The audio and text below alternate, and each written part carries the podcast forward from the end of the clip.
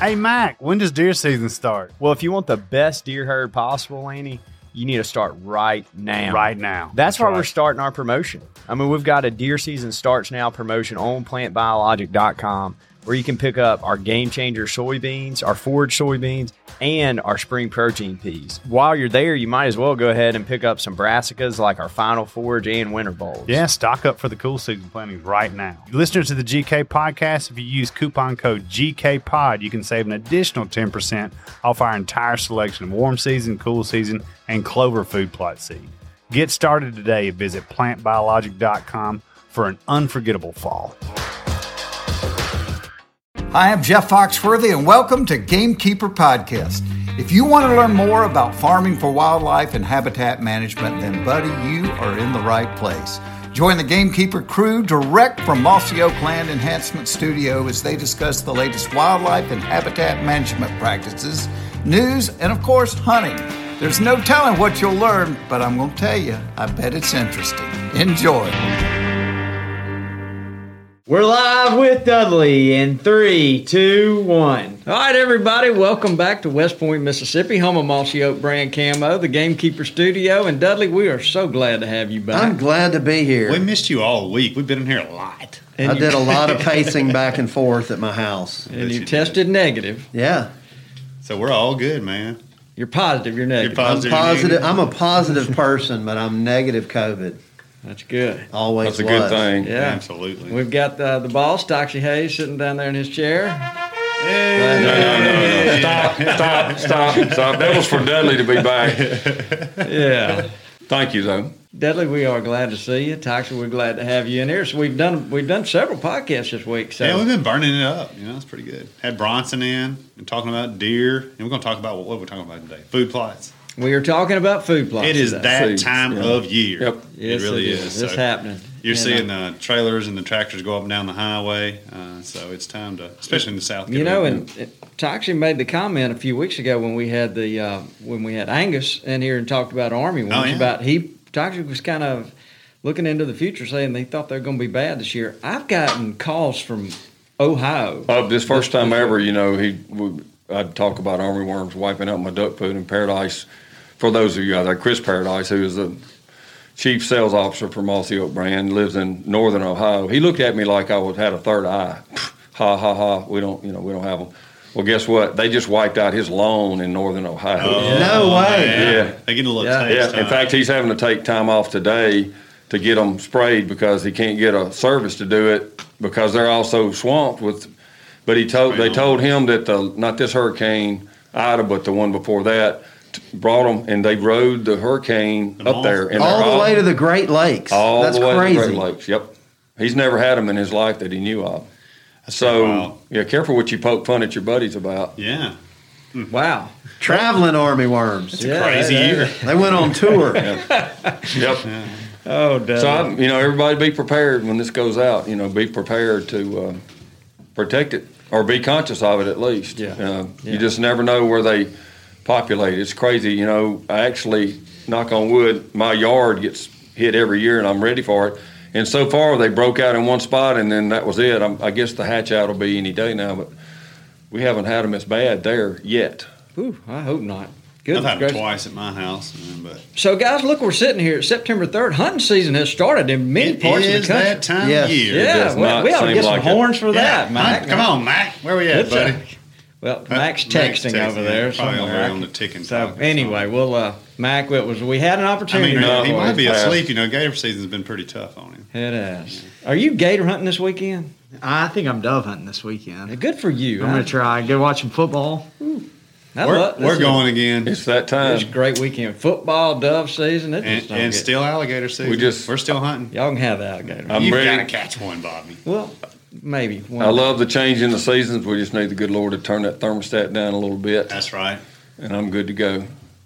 Yeah. and uh, I think what, Dudley. What about the tree situation? We're going to start adding some inventory. Yeah, in. by, by the time this podcast airs, we should be wide open at the at the nursery online. So, So I know we're going to have what we got a lot of plum species. Got the oaks, the chestnuts. You got some new stuff coming out. yeah, we got some cool you know flowering plants. Uh, adding little blue stem to our grasses selections. So Got some wildflowers. yeah, Check it out. Check butterfly stuff, pollinator stuff. You know, we we're always good with all your deer stuff. It out. Right. That's awesome. Yeah. Well, September 1st is kind of like the kickoff of reloading that Yeah. website with inventory, isn't it? Yeah, absolutely. Do you want to wait? We wanted to wait to Toxey's point to the weather cools down a little bit to make shipping uh, a little bit easier on the plants. But yeah, so it should be good to go for northern customers and southern customers too. borrowed from Bob Dixon so many things we do today. We borrowed that from him. He always said that September 1st was the emotional new year for hunting. Yeah, that's right. Because, you know, the point. first, I know there's antelope hunting or a few things in August in the summer, but pretty much across the South where we are, in a lot of parts of the country, that kicks off dove season, which was a mm-hmm. big social sport. Yeah. Has been at least. And so, you know, but there's a lot of things. The fall selling season for the predominant portion of what we sell to people. And it includes now trees, which is so cool. But especially right now, you've got, it's, it's a good time to get started on trees, but you've got a pretty good window. In fact, the, the, the cold of the winter is might- probably the best time. But uh, planting those food plots is now or never for a lot of the hunting season stuff. Yeah, we we, We got a lot of moisture this year, which is good. Yeah, it is good. we had the hurricane come through and decided at the last minute to not do my brassica plot that I always try to do, you know, right around the first week in September. Right. So uh, we're going to do it next weekend. All right, see how it goes. You got plenty of soil moisture. And lo and behold, I think we only got just about uh, a little under two inches. We would have been fine, but we thought we were going to get six to ten. So. Well, speaking of Hurricane Ida, I was told last night that the Mossy Oak retail store is doing a, a, a T-shirt, and all the proceeds are going to the victims in Louisiana and Mississippi. Correct. And I think they, I think listeners can go to mossyoakstore.com. I think is, and the and when the, when this t-shirt. airs, that and there's going to be a couple of versions. I saw one of them; they're really really cool, but. It's, uh, it's it's our company's way of trying to help folks down there. I think that's a great thing. Yes. No doubt about it. You can see this morning I was seeing traffic going up and down the 45. You know, going down there for the relief. So uh, do all we can to help them out down Yeah, there. Yeah. it's tough, tough. Yep. They need they need our prayers on the Louisiana coast, especially, but all over. Even it it hit all the way through to you know Pennsylvania and Yeah, New there's York. a tornado in, in uh, Philadelphia or something Yeah. off of it. Yeah. flooding. Yep. Wow. It's, it's just an amazing time. With so, there's so much going on. So, also wanted to mention uh, last week we uh, we gave away, we kind of randomly chose a guy who gave a review, and we sent him. He contacted us. We sent him a watch, and this week there's two people, uh, Hayden Blackman. If you'll get in touch with us, you've won a watch, and another guy named RSP86. Now I don't know what his name is, but we'll just trust you, RSP86. If you'll get in touch with us, you've won a watch, a Bertucci watch, Lane How do you win a watch? but by giving a review. Doesn't That's have it. to be a good review. Just Yeah. we want people So to give us a review. Can I give a review? Yeah. No, no, No, you can't do can- that. Doesn't no. it? Okay. What You're- about- you're- what about can't me? Do that. So, no, you can't either. Okay, so. okay. But we I've would like for our listeners watches. just give us tell us what they think. So that's and our that's our way of rewarding them for doing that. So nice. that's it. So uh, Mac, Let's make it real clear. We're not. That's not like everybody that gets a review. no, no, no. We uh, we randomly pick a couple every, yeah, every yeah, week. absolutely. Get your free watch. Yeah. well, that's a good way to get one. Yeah. and they're great watches. They're Bertucci watches. Honestly, we love everything to be five stars, but you know we want to know the truth. That the truth is, we want to know the truth. So Yeah, we can learn. Feedback And is everything. So yeah, really and is. especially not just only the review. I like it. I don't like it. I, it's in the middle or whatever. It's like give, you know we'd love to. I mean, this is for everybody out there, not just us talking to ourselves. So we How to would love to get that feedback. yeah. And if you don't like Bobby, just say you don't like It's her. no big deal. Doesn't deal. hurt me. Nah. Doesn't hurt me. We're used Just to it. kidding. So two more points of housekeeping, and then we'll move on. Uh, the National Day of Conservation is coming up, Yeah. September twenty fourth. Such a Mossy Oak Properties has started cool this. thing. Yes. Like, Uh, Toxey, I know you're a big part of that. You're a big spokesperson for it. You live it every day. But we're going to cherry pick one day, September 24th, and that's kind of dedicated to doing good things. Yeah, and I mean, um, that's our way of calling out the gamekeeper way. You know, it's the brainchild of the Hollies at Mossy Oak Properties to start with, but it's for the entirety of the Mossy Oak brand, and it's probably rightfully so. Uh, kind of put out through Mossy Oak Properties because that's like you know that's the earth itself, the That's land, right. the properties, and so what we're just trying to do is b- raise awareness for everybody. Like nobody's comparing to who did the biggest or best. Just everybody take that day to you know it's almost like to have a day of gratitude for what we have, the gifts we've been given with all this stuff, all these wonders of nature and wildlife and everything that that do give us this life. So it's kind of like calling that out, and to do so, there's something when you give, just like when you give to other people, like you give charitably, whatever, you end up getting. You don't realize it sometimes. You get more mm-hmm. than what you mm-hmm. gave, and the same thing, maybe even more so, for the earth that we're tasked with taking care of here. Yeah. And so there's so many cool things. I wish you would. Uh, we'll figure out before we get off how to send people to look at some of the ideas. But I still remember the first year we did this at properties a couple years ago. A group out of Louisiana sponsored a big fishing tournament. Lots of people, teams put up, prizes given, but the weigh-in was not fish. The weigh-in was who brought in the most garbage and trash and cleaning up all the area public lakes in that part. I thought that was such a great Yeah, really idea. are. That's what you it's know, all about. a lot of creative things going down that day.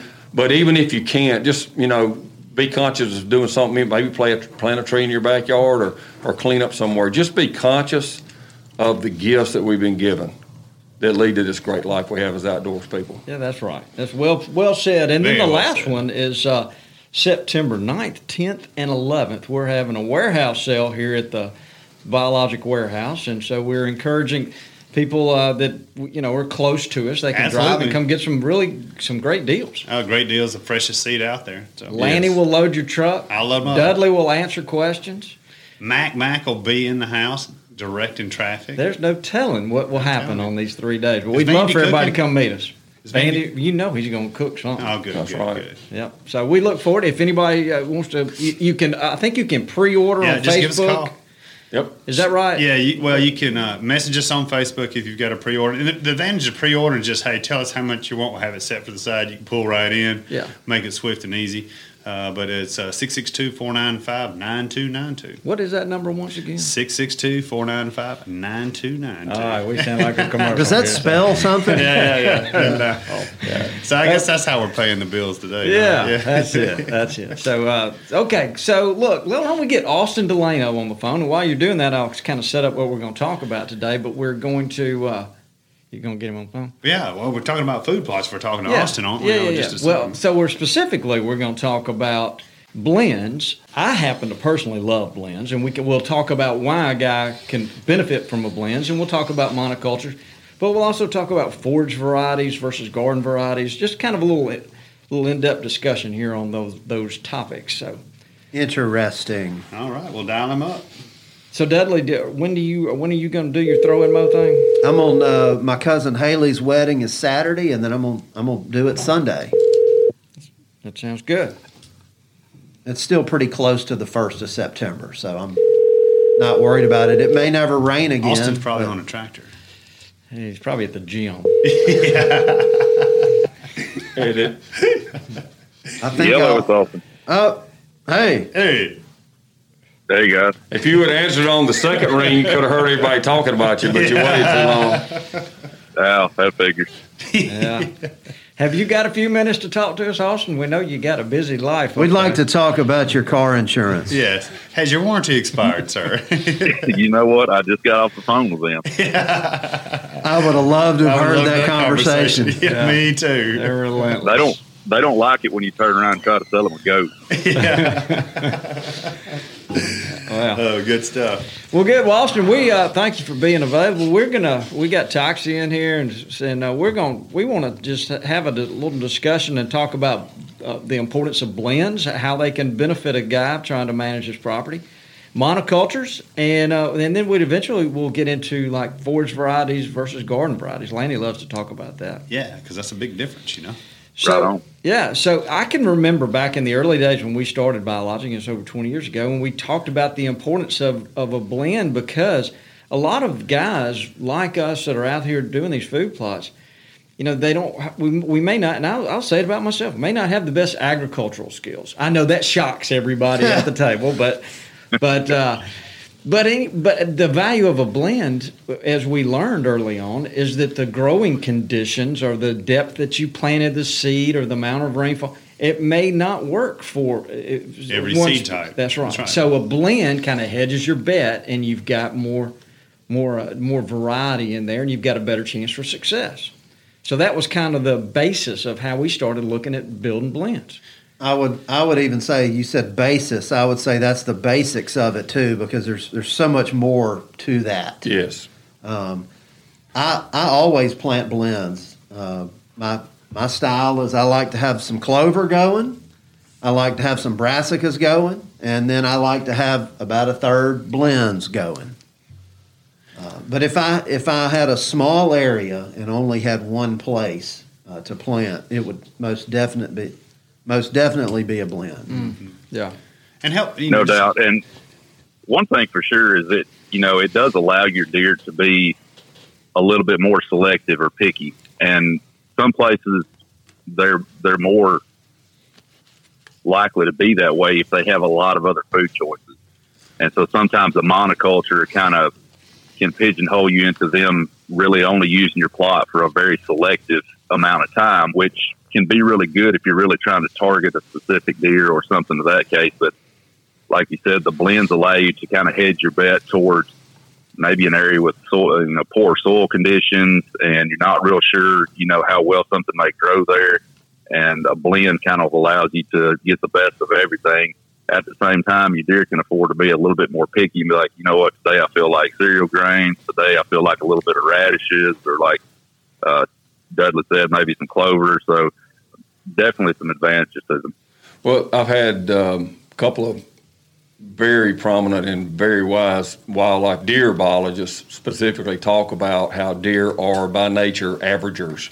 In other words, they, they just don't like to eat one thing. It doesn't matter if it's the most yummy thing that they can eat, that they by nature are averagers. And you'll see in a lot of cases where if it's uh, uh, just maybe say wheat or oats or nothing else, but that in a food plot, and they come out, spend a little time, and they're gone. And that's they go get some more stuff. They actually probably add some roughage and some other different things to it. So, I guess the point in saying that if you do have the blend, um, you're much more likely to keep them in the area, not looking for something else to go with it. When you have that kind of variety that we're talking about in these blends, so that's another benefit to it too. I would also say, I, from my own learning in the last couple of years, I would like to interject for people to think about the most important thing in your blend is likely to be your clover. Because that residual clover is a grazing product and it was made for that, especially our clovers that we put in there and the uh, white clovers that we have. And um, that's going to be so important. It may not be the most important thing, you know, the first 30 to 60 days when you want to shoot something in your food plot. But at the end, so so managing that properly is so important. So you don't plant so much big leafy brassicas that it shades that out and kills your clover. And honestly, there's the, the blends that we do have is in you know in such a way that those are they're mixed in an appropriate manner. But keep in mind that's another reason for a blend because it has different times that things are attractive. It takes clover quite a while to get a good root and get growing. Yeah, they say But at the end of the day, we talked about the other day that what's you know with Bronson, what's really best for your property is that 365, 12 months out of the year approach, and there's nothing we offer that can do more for you on that regard in increasing the health and quality of your deer than the clovers we have. So it all works together, you know, and you might not even see the clover at first, Yeah. but uh, it's there and it's so important. So the old seedsman saying is that clover sleeps and then it leaps, and that, so it's but but while it's sleeping, it's putting down a root system underneath. That, that's Absolutely. very very important. Right. another another big advantage to blend, um, you know, just to put another check mark in their plus column is it's a really good way for a guy to introduce his deer to brassicas. And so, you know, you have areas where maybe a guy's wanting to plant a food plot, but he's a little bit apprehensive about, you know, whether his deer are going to be, you know, really attractive to brassica varieties that first time. If they've never been, if they've never seen it, they've never grazed it, tasted it, smelled it, you could plant an apple tree in the same situation and it'd be dropping the most luscious apples. But if a deer has never been around them before, they don't just immediately gravitate towards it just because it's supposed to be a good deer food. And so a blend, let's just say like full draw, green patch plus, where we use a little bit of brassicas in there, but we're kind of, you know, relying on the backbone, the cereal grains of that blend to do the work. It's a good way to introduce your deer to brassicas and find out just how much they like them. And it also allows you as an observer in a tree stand with trail cameras with utilization cages to say, okay, here's the time of year they really keyed in on this. Here's when they were using this. Um, so a good way to show deer, you know, on your property what a brassica is and kind of get them introduced to it. Absolutely. Yeah. So you yeah you kind of hit on the also the differing uh, maturation times of plants and and when deer prefer them. So they may hit on the wheat first and then work on the brassicas, and then that next spring they really hit the clovers hard. Or maybe there's some annual clovers in there that uh, really Yes. pop up and grow quickly that they, they hit on first. You know, some a variety like Balanza. Yeah, well, you know, we've got, uh, and Au- Au- Austin helps with this in his uh, role of helping us build product. But our our full draw, uh, just being specific, it's got a clover in it called Bigbee Berseem. Yeah. And I have just been so impressed with it. It's an annual clover, Right. Mhm. but it is it is fantastic. Uh, the way I think of Berseems and, and something like Balanza uh, is it it jumps out. It, it's got the palatability, palatability of a of a jumbo white clover, but it it's an annual. But it just screams out of the ground. Whereas your perennial white clovers take their sweet time in the fall, and then they they really jump in the spring. So it serves a good purpose. Um, and then another thing we hadn't mentioned about blends is soil health you know, why do you think all these cover crop farmers are planting blends? Absolutely. Uh, Yeah. it's they're great for your soil health. You know, having some wheat, having some oats, Even radishes, Yeah. I see a lot of cover crop. Absolutely. radishes performing that deep tillage task and, and bringing that nitrogen up to the surface. Uh, they all have a, a role in, in soil health, and when you mix them together, it it makes it better. So, Toxey, let me ask you this. So, you've got a lot of ground to plant. So, a lot of times you kind of pre-mix your own Green Patch Plus and do it in a little bit different way. So, you might be drilling in your wheat oats, and then you've got a clover hopper, and you're pulling the tubes and just letting that clover and brassicas dri- drizzle out. Yeah, we, yeah, and it's honestly there's so many different situations because we are in a floodplain, but not everything floods.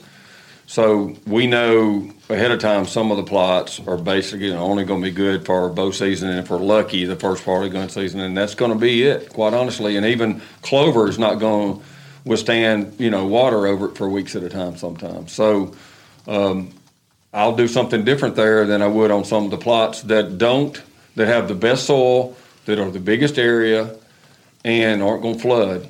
Um, that's where I'll spend extra time and resources trying to get something to be sure I have that residual clover too, and plant, uh, you know, our, you know, our pre-mixed mixes.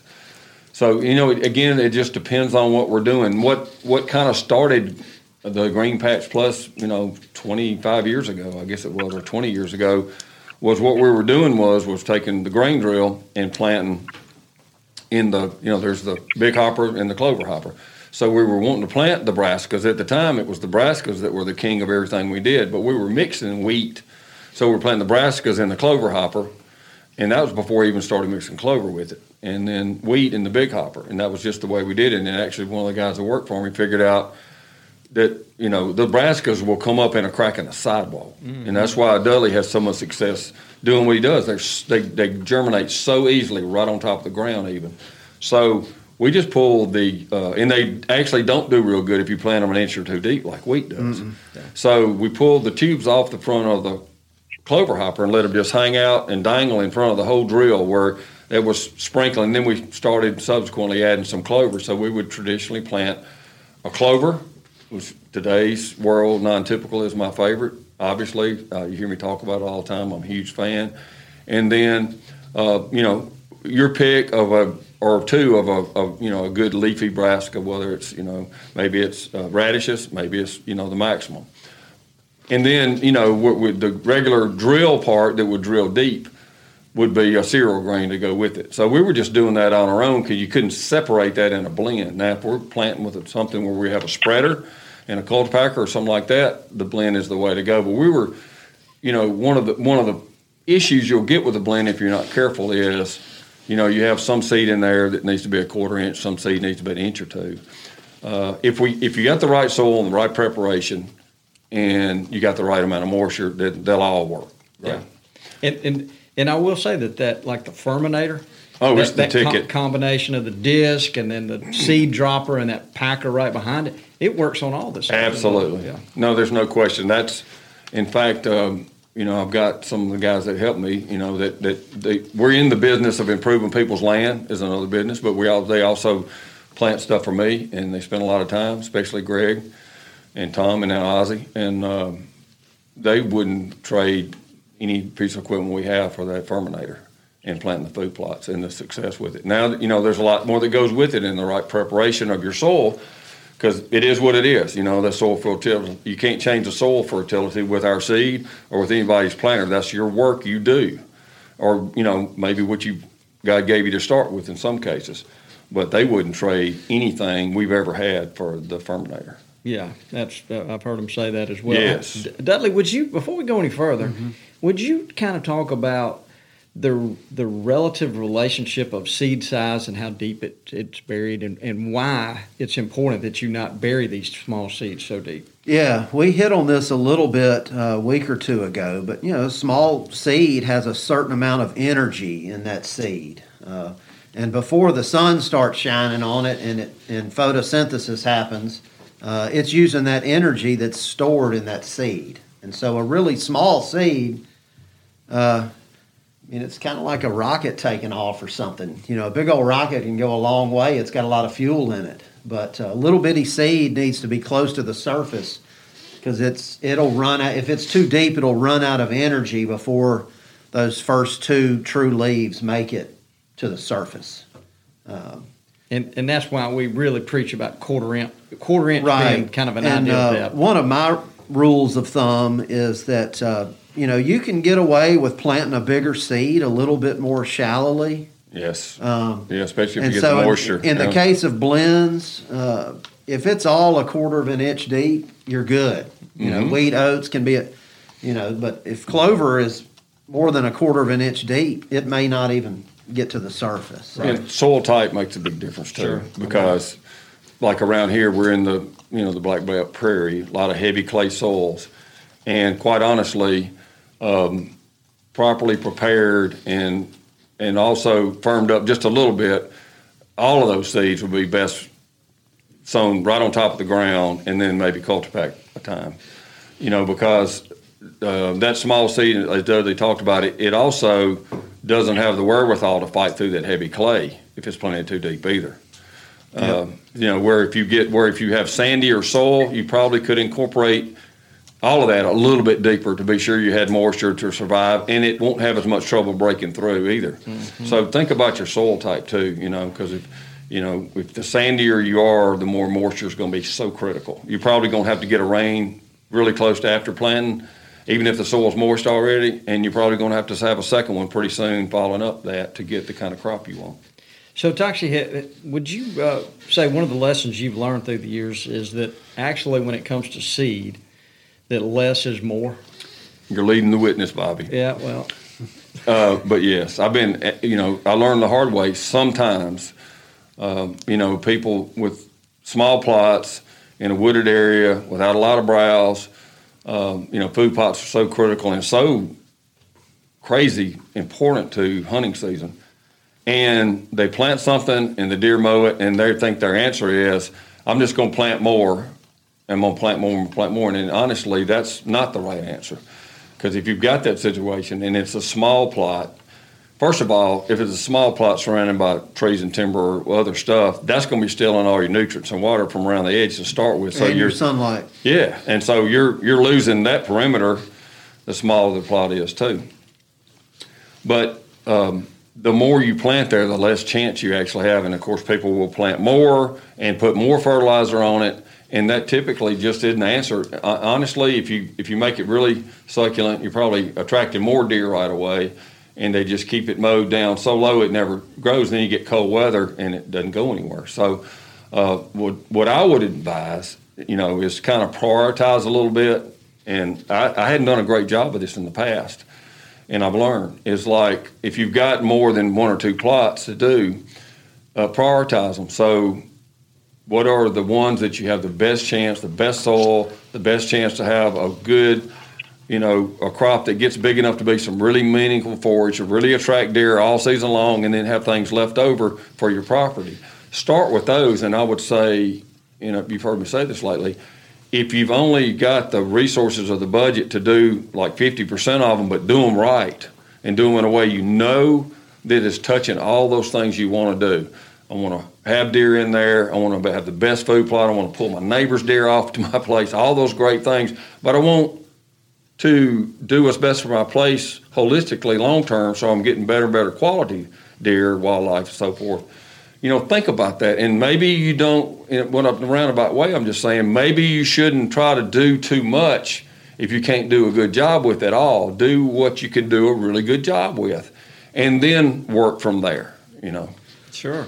That's sure. a good point. Um, you know, a lot of people now are doing some of this, you know, wildflower type stuff and, and native habitat. So, you know, if you don't Yes. have the budget to plant, fertilize, and lime every single field on your property, uh, you can always do another type of habitat management treatment to You know- those areas versus just let's plant them all and not fertilize anything. Absolutely. Oh, So many people still today, I know a ton of people do it, and honestly, I'm not saying there's anything necessarily wrong with it, but they will get their local feed and seed store co-op to, and they'll call and say, I'm planting, you know, hunting club, we're planting 40 acres of food plots.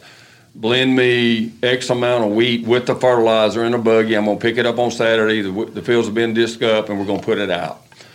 And so, you know, that's kind of, th- I I would, I would venture to guess there's more, way more, like tonnage and acreage planted that way than any other way in America. No doubt. What I would challenge all of the different people doing that is pick the right spot from listening to us and other people and try, like, I, my first recommendation, and it has nothing, honestly, it has nothing to do that we offer it other than that's what I know about is non-typical clover. Pick a spot and just take your four-wheeler seeder or a hand seeder and top seed to go along with that and just try it and see. When I'm, I'm not trying to sell people 40 acres worth of it. How many pounds per acre would you have them do that mm-hmm. with? Would it be four or five? No, you know, depends on how thick they're putting the other on, but I think in most cases, Austin can chirp in on this, but I would recommend the full rate, six or eight pounds an acre, to go right along with it, especially if they have just a cereal grain. But if you've got a spot that will really mean something to your property or your hunting club, that it offers uh, food for your deer much more than just a hunt over. Try it and try, you know, try try a small, yeah, Yeah, I was gonna say small the bag of maximum, yeah. a small bag of radishes. I love the radishes. The radishes really Yeah. got me so impressed. What I would, uh, you know, I would encourage people to do is try that.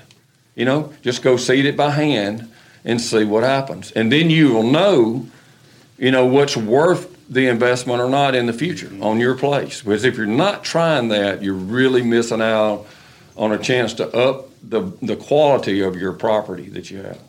I would agree. So, Lanny, you've uh, you plant plots every year. You got Yeah. a little a place you kind of hunt down Tend uh, just a little south of here, but Yeah. near Macon, and and it seems like, and I'm not throwing darts at you, but it It's seems like you always kind of get a late start. Me? And then sometime around October, it's like, oh my gosh, I got to get my plots. Well, you know, every podcast we've had about food plots, I've kind of reiterated it's like, hey, get ahead, you know, plan your work and work your plan. Yet here I am uh, with no plan and no Do work what yet. I say, not what I do. Yeah, so my, I think my mama has a saying that That's would exactly pertain to right. that. So my question is, so uh, you get started sometimes in October. How do they end up performing for you? I that mean- planted that late. it works pretty well in the south. You know, it's so dependent on moisture, obviously. So uh, it, it works pretty well. I mean, it's not too late to plant. I mean, we planted as late as October before. Sure. Uh, you know, and still got. Uh, granted, your brassicas and, and Austin Dudley can explain this better than I. Don't have those temperatures to get as big, but yet you're still providing quality forage. And then with these, you know, the th- things we do too, we're not even talking about turkey season because, you know, even those clovers and stuff, like you're talking about in the fall, they sleep, and in the spring they leap. You know, Yeah. I love that part of it too. 'cause, Sure. You know. Now, let's not get Toxey derailed on turkey season. No, but I, Hey, I do want to bring on one thing though. He was talking about, you know, we, we've all done it with going to the co-op, getting a buggy of wheat. You know, there's also ways because some people, you know, don't want to cut, you know, 10, 20, 40 pound bags and that it's more convenient for them to get. But, you know, there are options like we are in the food plot seed business, obviously, but, you know, get a big bag of a quality seed and, and put in, in there with the rest of your stuff that you're planting. You know, we'd love it for it to be biologic, but, you know, some clovers or some brassicas or some deer radish to add in there too, because it'll mm-hmm. really augment what yeah, you're doing. there's there's a lot of folks that know what they're doing that can you know add the proper ratio to a big buggy, and so yeah, if you want to go get some wheat or some cereal rye or some oats, and then get uh, some non-typical clover and maybe Just get a some deer small radish, Yeah, and, test it. Test it. and put that in there and make your own. Make blend. your own blend. We got guys Uh, doing it all the time. yeah, you know, they're ordering big bags direct from us. You know, We we've do. even seen some guys mixing non-typical and chicory. So Dudley made a great point. He said, "People, there's people that know what they're doing. What we want to do more than anything is grow the number of people that you can say they know what they're doing. You go, you know how they got that way because they tried things and they tested things. And what we're proposing for me, I'd love for more people to have a greater knowledge of their own place because that's actually where the rubber meets the road. Yep. Not just us sitting here in the studio talking. And so try things yourself, and actually you'll find that the testing is a lot of fun. You know, and you, No you know, especially if you're going to be sitting in that shooting house watching deer. Maybe you tried two or three things besides just say the wheat, and there's a patch here, and there's a patch here, and there's a patch here. Maybe it, you know, obviously it would be non-typical clover, maximum uh, deer radish. That'd be probably my three to uh, just personally recommend to people. Just get a very small, smallest bag you can find and test it, and then not only see the results, but you know, as far as you know, in the next six months, but watch what the deer go to, and then you can learn from that. Got honestly, I don't think there's a one bullet fits all that we offer. I No. don't think so. I mean, I think it's really important to see because I know places where deer respond more than others to certain uh, varieties. Yeah. So look, let's do this. Um, Austin, are you still awake up there? Oh, I'm chugging coffee as we speak.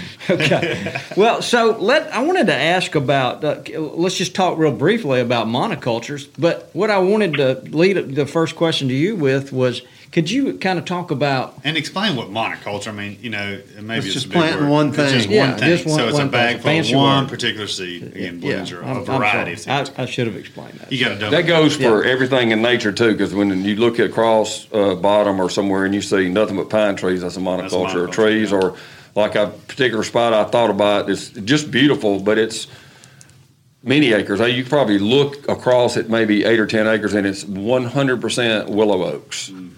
So it's a monoculture of willow oaks. Yeah. So Austin, would you have you had any experience, or what has been your experience with the the winter peas?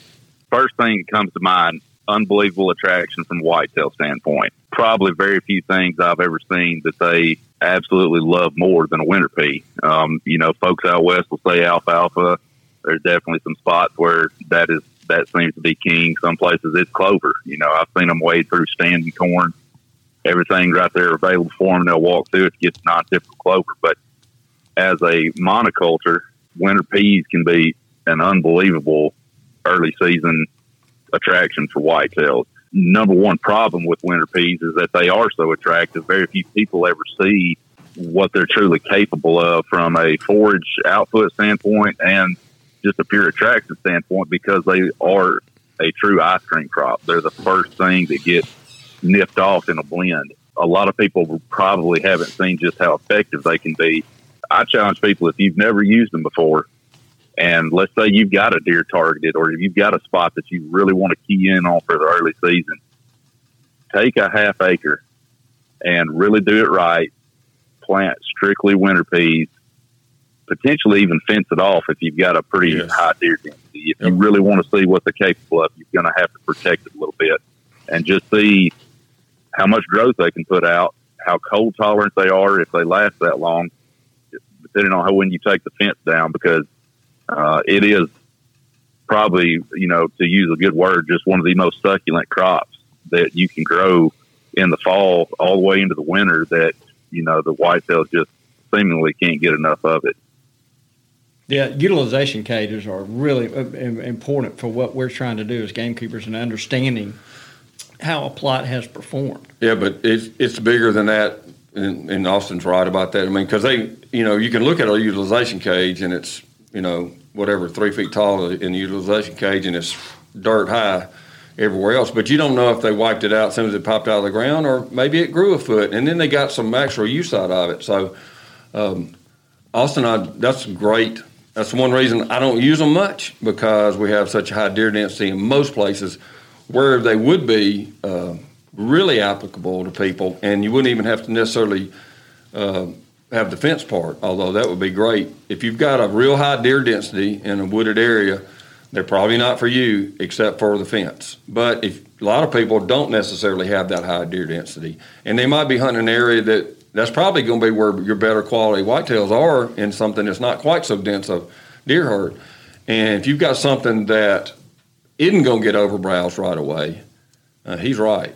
There's probably not much else you could grow a, a fertile crop of and, and draw something out, especially um, when the weather's right. That's another thing that has nothing to do with seed necessarily, but the the the more luscious the food plot is, for some reason, all these years I've watched them, those high pressure days that are dead calm and cooler, they just even those really older deer have for some reason they're more comfortable and more pushed to come out uh, and feed. And something like he's talking about would be give you so many more chances at a good deer. Uh, just think about this. Out of just think of objectively of all the plot pictures you've looked at and stared at over the last three decades how many pictures have you ever seen of a crop of just winter peas that was more than an inch tall? Not many. I don't even get them an inch tall. Yeah, you know, they love them. But that that just that just speaks to their attractiveness. You just don't see them because they are the very first thing. I don't care if you put fifty things in a blend in a ten acre field. I would hedge my bet the first thing they go out there and they pick out is going to be these winter peas. Sure. And so it's it, it is an extremely attractive crop, but do not expect it to perform a miracle in that it will get browsed very quickly. And if you have a moderate to high deer density and you want to see what they're capable of, you're going to probably have to protect them with an electric or something like the P2 plot protector. Years ago, I did it on a lease in Tennessee just to see what would happen.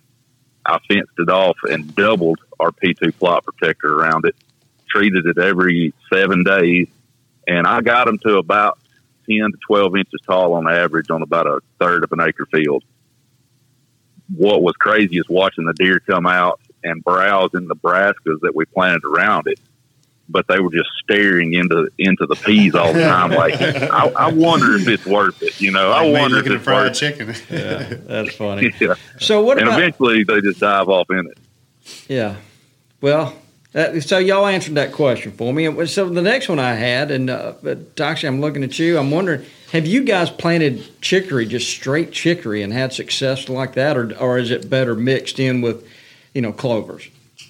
I have. I, I prefer it mixed in with clovers. I I haven't seen deer utilize it nearly as much in the winter as they do. Late summer. Yeah. So it does add something, and it is, and Austin can speak to it better than I, but it is very drought tolerant. So as we I push so hard to have a residual clover stand left for my deer to, you know, eat when they're putting on their horns.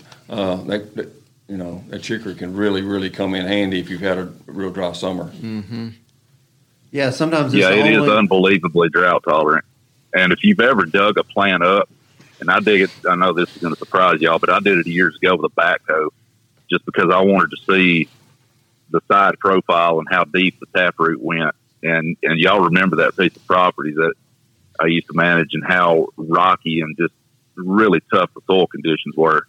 But I had some four and five year old clover plus stands up there where, you know, the chicory had kind of taken over to probably be forty to fifty percent of the field was was chicory over over years time of, of managing and cutting it. And the taproot on that chicory is is unbelievable, which is one of the reasons why it's so highly used and regarded in places like New Zealand, where they use it as a um, a crop for all the different livestock they raise.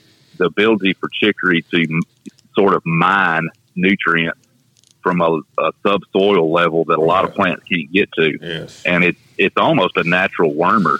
Uh, if you talk to those guys over there for things like lambs and sheep, uh, because of its um, uh, the the plant compounds that it puts out. Uh, it's it's really a very natural wormer for a lot of four legged critters, and a lot of that's just from its its ability to reach down and mine nutrients from a soil level that most plants don't ever get to. Hey, Austin, I got a question for you actually on that. I just because I I've I've found this. It seems like that when you're talking about a chicory, that uh, the species and the or the cultivar specifically on chicory can range widely in palatability. It's really important to know that you're planting a chicory that's kind of proven because I've tried. I don't know when we first started this, probably four or five different kinds they were sending and only one or two. Which I remember is, that. Yeah, and they, they, they, wouldn't even touch them. So the one we use now is really good because you've spent years researching it for us. But I would caution everybody: be sure.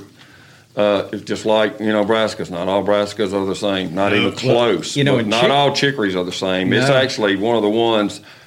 I remember growing some beautiful stands, and it was a drought the year in a fairly deer, um, high deer density area, and they wouldn't eat it. You know, and, and chicory yeah. per pound may be the most expensive seed that we offer. Very expensive. Yeah, mm-hmm. yep. it sure is. Yeah, and a lot of those, a lot of those varieties, like you were talking about, tox that we trialed out early.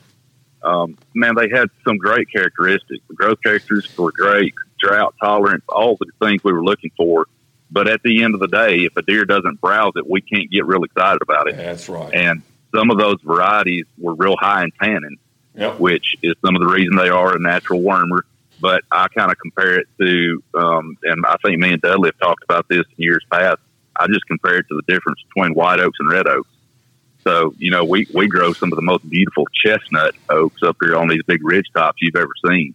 Golf ball size acorns.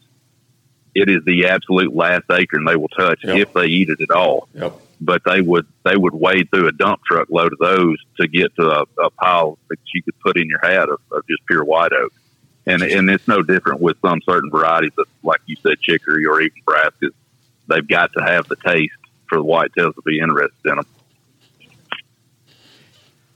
You know that's it's amazing. Uh, what, what the scenario you just described just kind of reinforces how selective these animals are, and their preference.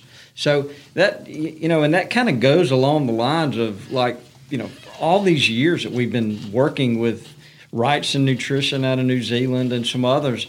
We've been developing. I mean, they bring us forage varieties, not garden varieties. Correct. And and there's big a difference big, there. Yeah, there really is. Lanny, you want to speak to that? I'm not smart enough to speak to it, but I know Dudley or Toxey could. Um, I'll hit on it for a minute. Um, you know, garden varieties are great. I like to eat them, uh, but the but the thing is, is a lot of those were developed years ago. And in fact, some of our forage varieties may have uh, come from the, you know some of that genetics, but they haven't done any improvement on those in years. It's uh, you know uh, one of them is dwarf Essex rape. Well, that's been on the shelf since I was a little kid, and it you know it grows up and looks like a little bitty. Uh, I don't know. Look, never gets that big. Um, and they have not, you know, made selections and made improvements on it. Where a lot of these New Zealand varieties, they're constantly innovating, uh, making crosses and improving and running tests. And sure. And this point out too that they are targeting deer right. and deer nutrition and deer digestive tracts, which are vastly different than cattle. Mm-hmm. Mm-hmm. Right. I mean, New, New, Zealand is the world's leader in forage research. Yes, and correct. they're raising these animals on an island, so there's limited land space. You know what I mean? So they have to. The forage part of me is they're just they're they're breeding these seeds to create as much forage as possible in the smallest area. It, you know, and it's very it's a very diverse island too, Lanny, yeah. because it goes from sea level to mountainous within right. a few miles. So they've got to engineer these seeds to maximize the amount of forage that their animals can, because it's one of the number one industries there too. You know, obviously we're getting a lot of venison for gamekeeper butchery from there, so it's just real interesting to, to think about it that way. You know, the the seeds that we put again, and not to sound too sales oriented, but the seeds we put in these biologic bins are all forage varieties. What you might pick pick up at the co-op or in other places might not be That's forage right. So look at your seed tag. can't explain enough how important seed tags are on blends and monocultures to understand those and the germination, the freshness, uh, the freshness, uh, and the, everything. uh, else. the ratios, The ratios is exactly Yeah, right. You can really flip that thing over. I mean, even though a bag might say deer radish, flip it over and see how much is in it. You know, I can speak to ours because it's 100% deer radish. Right. You know, I can. I'll uh, put it this way: uh, we here in the southeast, uh, we've been improving the loblolly pine for gosh, uh, seventy or eighty years, if not more. Um, if I'm going to plant some pines on my farm for timber production, I'm not going to go get a bunch of seeds off an old field pine. I'm going to go get me some gin, you know, gin threes or something Yeah, from the best you can Weyerhaeuser because they've been improving them uh, for that specific purpose, and they've you know they've got disease resistance. Uh, you know they grow faster, put on more volume, more density. It's the same way with Yeah. you know with with seeds. Yeah, so, so the- whatever you're planting, just, you know, again, whatever you're planting, Yep. it, it, be sure it's Yeah, I'd like to say too that uh, this is a lot of information in a short period of Yeah. time, and I know to maybe say the average guy, I feel like I'm an average guy. I really do, but it could be overwhelming. And I guess the way to simplify it is what I said earlier. I want to be sure and reiterate. We we got to this point because of years and years and years of work, working in partnership with a really the, the top deer nutrition, you know, forage nutrition company we feel like in the world. With all this work by Austin and others, and even myself and Bobby, but honestly, it still only matters what happens with you out there in your blend. So let's. What I'm asking is everybody help us, you know, and have some fun. Be a tester, you know. Yeah, it's fun Maybe stuff. just just a small amount and try it. And I would love to have the feedback from more and more and more people out there and what they're doing because uh, honestly, that'll just help us be better for everyone. And you know, we we do take that on ourselves and take great pride in it. But nothing would make us feel better than to hear from the people and that they tried things and what happened. And uh, quite honestly, good, bad, or indifferent. That's right. You know, just the truth. yeah. Because we One. I'll just I'll just throw my my two cents in there on on the the New Zealand stuff, and you know I keep in close contact with those guys, and they've forgotten more than I'll ever know. But you know, a lot of people want to ask is why why do you why do y'all get a lot of your seeds from New Zealand? And and honestly, it would be a lot easier if we didn't. Um, the three four month boat ride a lot of times is really kind of hectic trying to get things put together at certain times of the year when you've got feed on the water. And there's a lot of stuff that goes into getting that into our hands, get it blended, tested, and put into a bag. But at the end of the day, we keep going to that trouble year after year after year because it is better, not because we just like to put New Zealand on a bag. Absolutely. And so these guys over in New Zealand, it's a pretty temperate climate for the most part over there. But they do have one side of the island that's very almost subtropical like, and the other side of the island that sees some really rough winters. And so when you see, like Lanny said, it's it's relatively small. It is an island.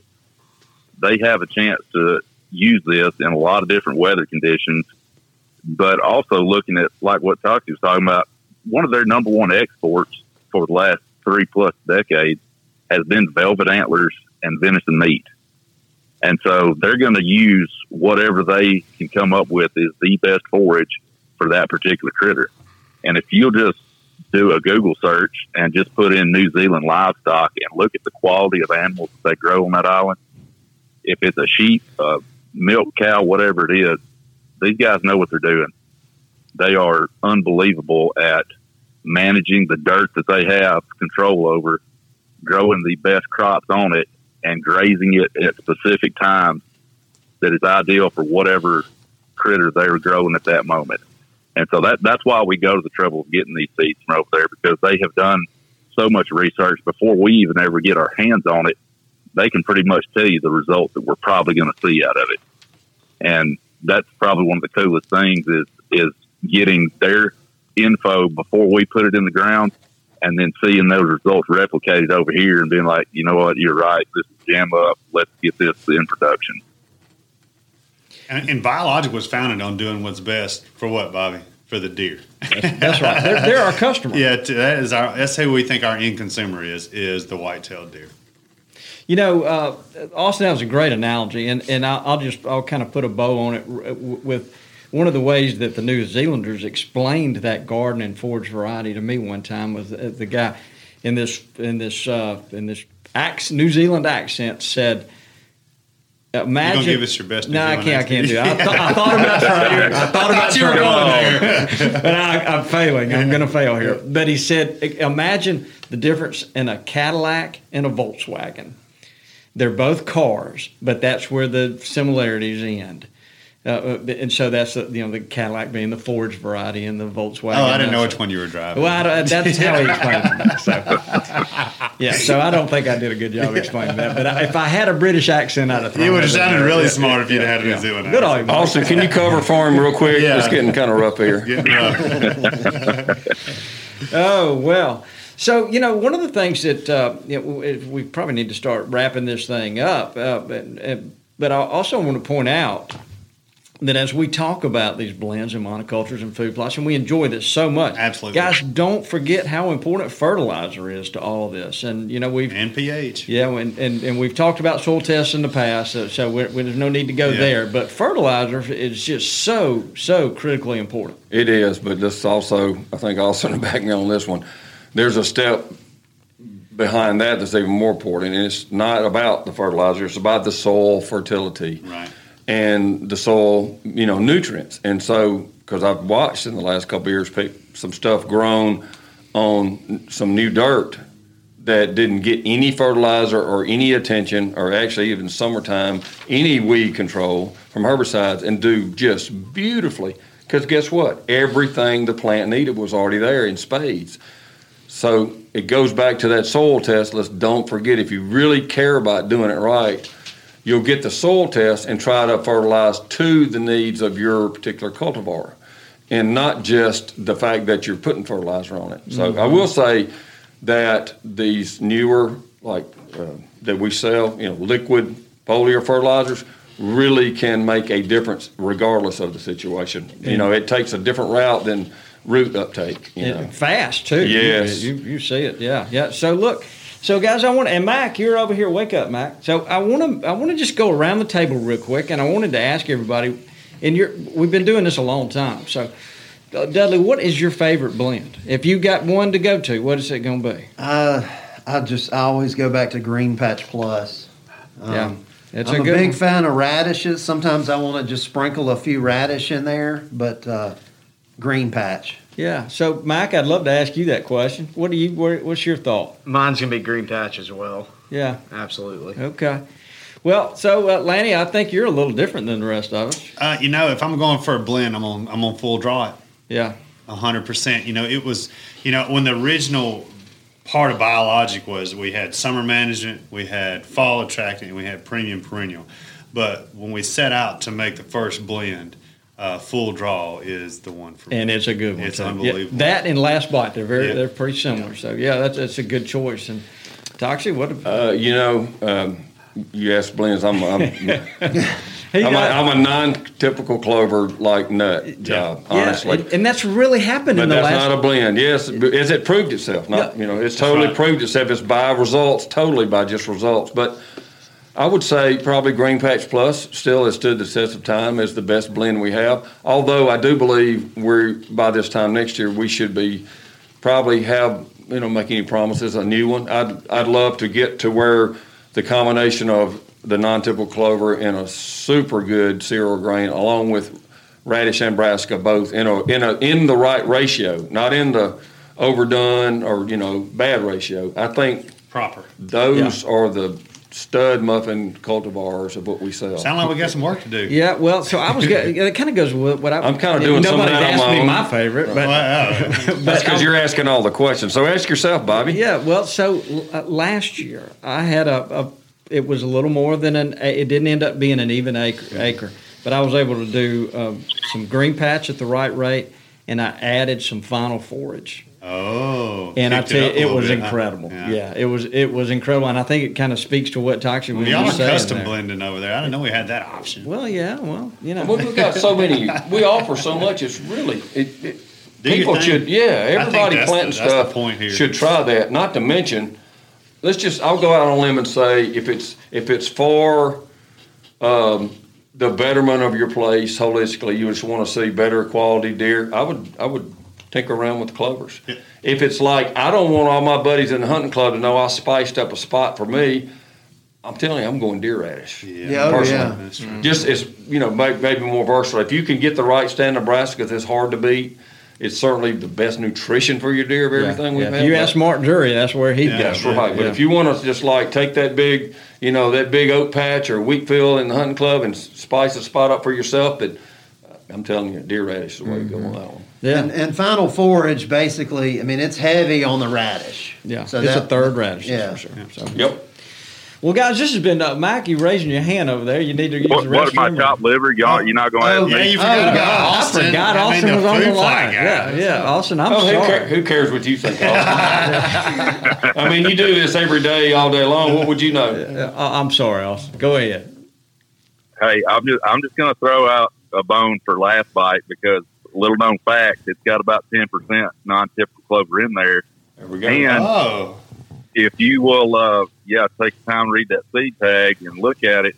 If you'll plant it and do it right, you'll be shocked about how much clover, just that ten percent or whatever we've got it in there this year, comes out looking like in the spring.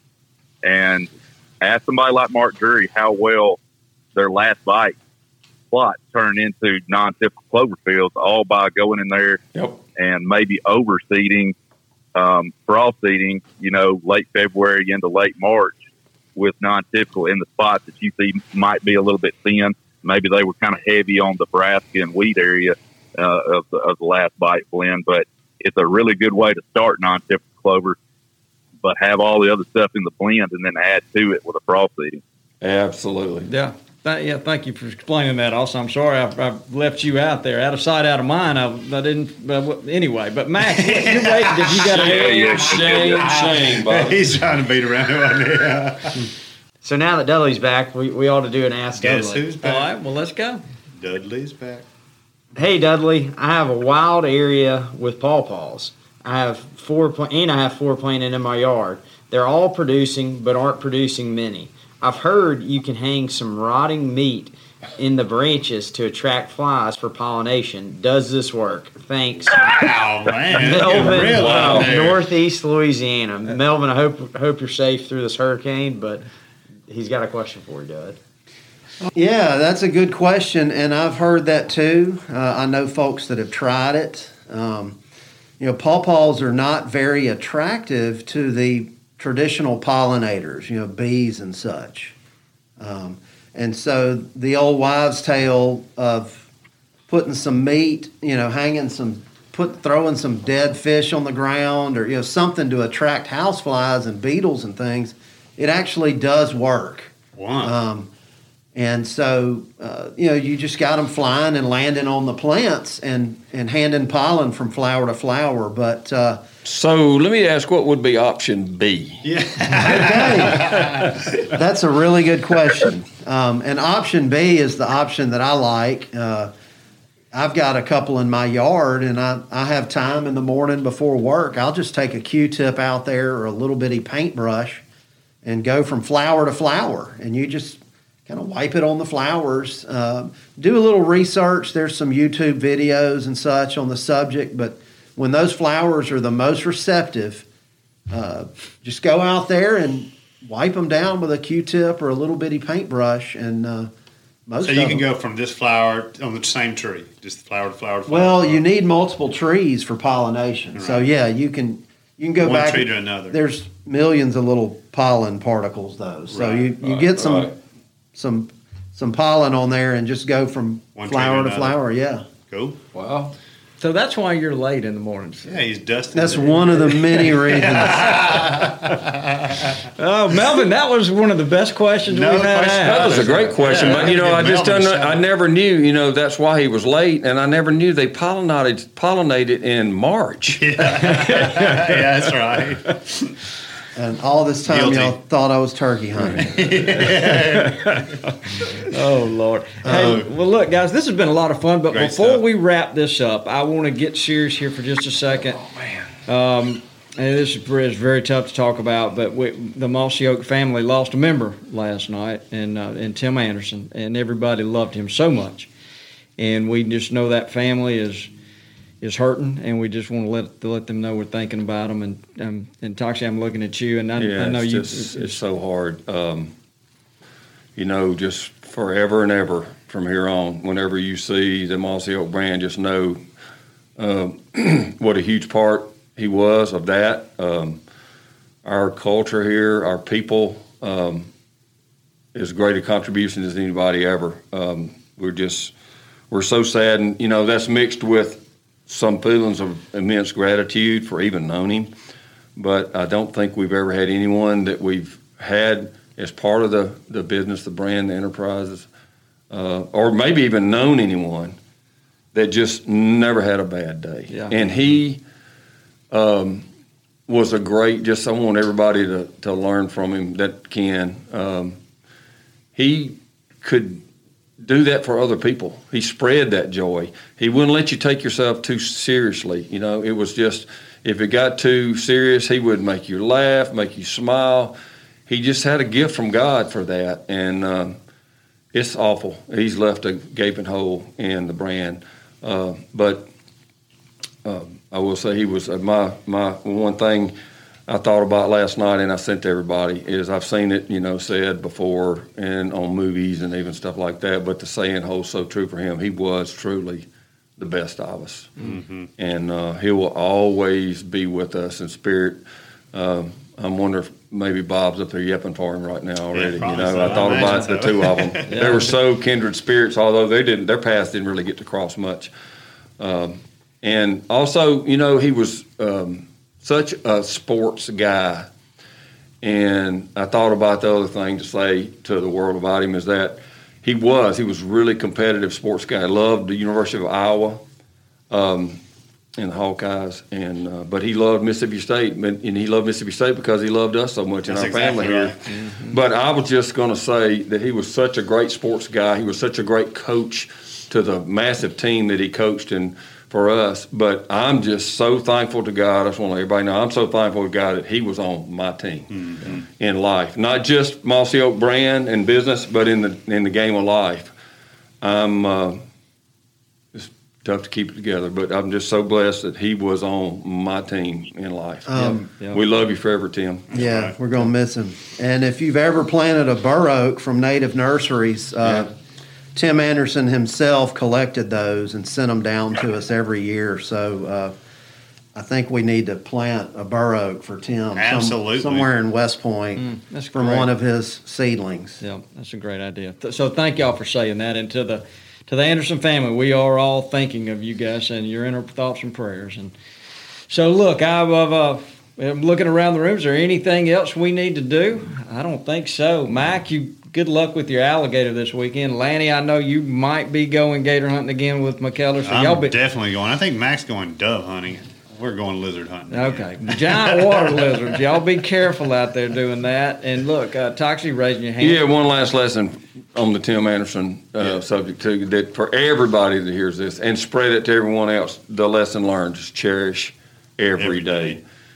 Get outside with your family and your friends and the people you love, but cherish every day as a gift.